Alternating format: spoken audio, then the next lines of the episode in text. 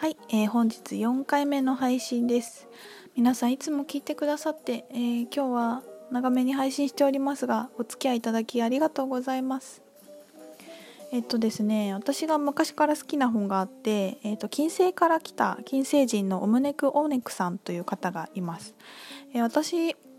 ブログでもメニューメニューバーみたいなのが右上にあるんですけどスマホで見ると右上かな。でパソコンで見るとね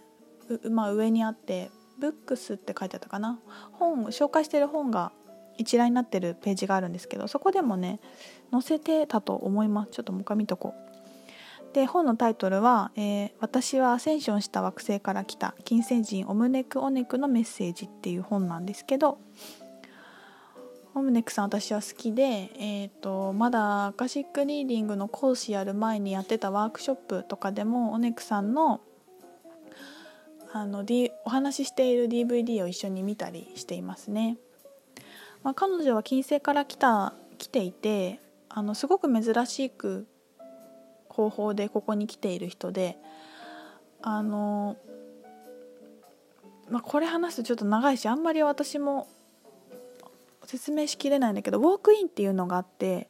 ウォークインではないんですけどね。ウォークインって、えー、と人間の体の中に入ってその人の魂と宇宙人の魂が、まあ、同居している状態のことを言うんだけど半分人間半分宇宙人みたいな。そういう人の話は結構聞くんだけどそうじゃなくて本当に完全に金星から来ていて小さい3歳ぐらいの時かな？に来て、まあ、双子の子と入れ替わってそこからまあ彼女のやるべきことをやるために地球に来た人なんですね。でその人のまあ反省とか金星での生活の様子っていうのを本に書いてくれています。でその金星の都市、まあ、チュートニアとかレッツとかいろんな都市があるんですけどそこの絵もね自分の記憶をイラストにしていたりしてちょっとそれはインスタとかブログでちょっと紹介したいなと思っているので金星の都市がどんな様子なのか見たい方は、えーブログか私のインスタ見てみてください。で今日は、えっとラジオではちょっと面白いところを抜粋して読んでみたいなと思っています。本当にありとあらゆることが書いてあって金星での、まあ、家族とのお話とかどんな生活してるかとかいっぱい書いてあるんですけどさっきねラジオ撮る前撮ろうかなと思ってたまたま開いたとこがすごく面白かったので紹介します。えここはね芸術活動に書いてあるところなんですけど、えー金星においては誰もが芸術活動に勤しむ日々を送っている。金星では誰もがさまざまな工芸やクリエイティブな習い事をしています。人々は多くの労力を費やしながら工芸に勤しんでいます。なぜならその方が単に瞬間的に権限させてしまうよりもより、えーやりがいや達成感が感じられ自分ならではの作品が想像できるからです。えー、とちょっと説明を入れると金星ではね5次元領域でアストラル界というところにあります。で5次元領域なので時間と空間の概念がありません。その制約が概念じゃないね制限がありません、まあ、どういうことかというと私たちはこの何か時間ををこの瞬間的に権限されさせてしまうっていうのがどういうことかっていうと例えばこういうものが欲しいと思ったらイメージするとパッてそこで現れるんですよね。例えばこんなベッドが欲しいって思ったらふわんと現れてくれますそれが権限されるさせるってことで、まあ、人々はそういうふうに自分のえー、とお家をつお部屋を整えたりお洋服作ったりするみたいなんですけど、まあ、それはみんな当たり前にできてしまうのだけど瞬間的にそれができちゃうよりもやりがいが達成感があるから、まあ、わざわざ作るっていうことを皆さんしますっていうことが書いてありますね。えーここでは寿命が数千年にも及びますので数々のアートや工芸を習って身につけるだけの十分な時間があるのです。すべての欲求が指をパチンと鳴らすだけで満たされてしまうような生活はとても退屈で新鮮味のないものになりかねないことを私たちは十分分かっています。何かに挑戦してやり遂げることへの意欲や期待感が薄れてしまうからです。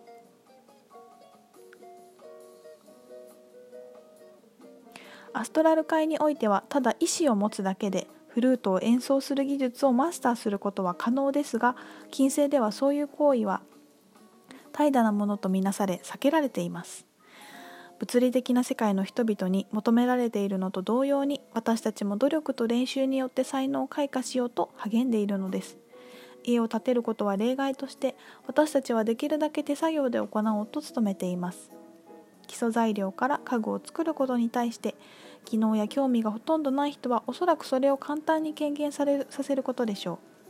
また絵を描くのが苦手で現時点ではそれを習うことに関心がない人も初めのうちは絵画をただ軽減させて自宅に飾ることでしょう。誰もが多くの分野で自分の才能を開発させていますがそれらは自分自身が選択したものに限られます。限られます。芸術は人々の生活の中で大きな位置を占めていてそれぞれの家には精神を高揚させてインスピレーションをもたらすような芸術作品で満たされています。とまあその後もダンスのこととかなんか品性では彫刻がもう結構人気みたいなね。彫刻もまた人気のある芸術です。私たちの近所の数軒の家は全室が彫刻されてできています。これらは冒険的なことです。なぜならテーブル椅子そして壁の棚などの全てが天井や壁と同じ一つの材質によって形作られているからです。ね面白いですよね。なんかこう金星とか他の惑星ってもう全然権限されることは当たり前としていろんなことやっているんじゃないかって思っていた人もたくさんいると思うんですけど割と地球人と近い生活をしている場面もあったりしてやっぱりねこの時間と空間をなんだろうなんか時間をかけて何かをするっていうのは一つの喜びなんですよね。育てていくっていうことはね。がすごくねこれ読んでると近所に感じるんですよね金星が。本当に。なんかすごくそう親しみがある感じが私は読んでいてしてまあ金星にいたことがあるからでもあるんですけど。そうするまあこれ彼女たちが何を教えてくれるかっていうと地球は金星えっとね金星は地球の先生的な役割をしていて、まあ、今その次元が上がってねアセンションしたりしているっていう話がよくありますけどその目指す目指していく方向の、まあ、一つの見本となるところが金星であったりする。で金星もあの日本とあの地球と同じように3次元領域だったんだけどアセンションして5次元になった星なんですね。だからまあ同じようなこう道をたどっていて。だから私たちが地球で5次元領域になるとこういう生活があったりするかもねみたいなことを教えてくれていたりしますね。だからこう漠然とした地球以外の星に対するイメージっていうのがこうなくなってもうちょっと深い理解につながっていけるような面白さがありますね。えもう一つ紹介したいと思います。不干渉の法則え干渉しないっていうことね人に干渉しないの干渉の不干渉の法則魂がより高い世界へ精神的進化を遂げるために必須のもの。バランスを整えることそして余計な干渉をしないということは私たちの同胞が何世紀にもわたって大きな発達を遂げてきた人生の秘訣でもあります。これらは魂がより高い世界へ向かう旅の中で精神的に進化し自己実現そして神の権限を静収かな？させるために必須のものです。けれども地球の人たちはまだこれらの教訓を学んでいないのです。不干渉とは各個人の自由のためにあるスピリチュなスピリチュアルな法則です。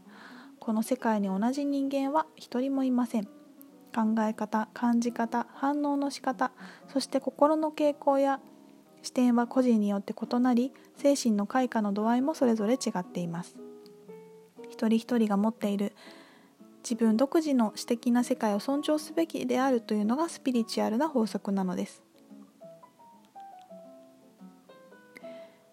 もし人々が自分自身の人生を主導することにより多くの関心を注げば世界中の問題はもっと少なくなることでしょう。人が他の人々の人生に干渉すればするほどその人の人生も他の人たちに干渉されることになるのです。これがカルマの法則の働き方働きです。相手に対してこのようにすべきだと思ったりある基準や物の見方を持つべきだと思い込んだりすることが干渉につながります。理想的なのは他の人たちの個性を受け入れそれぞれの人がそのレベルに応じて自分に必要なレッスンを受けている魂の存在であると認識することです。自分の考えや見解を押し付けること相手の許可を得ずに手助けをしたりアドバイスを与えたりすること。さらには相手のしていることは間違っていると思うことすらも干渉に含まれます。なんて書いてありますね。まあ私たちもいろいろ学びの途中ですがまあ、このなんでここを私抜粋したのかよくわからないんですけど、まあ、誰かの必要なことかもしれないですね。はい今日はこんなところで金星の本を紹介して終わりました。まあ面白いのでねこれからもまたいろいろ紹介したいなと思います。いや今日は4配信。あもう喋ったな。なんか達成感があるぞ。聞いてくれてありがとう。またご質問ご感想などいつでも受け付けておりますのでどうぞ送ってください。はいじゃあまた配信しますね。皆さん良い一日を。またね。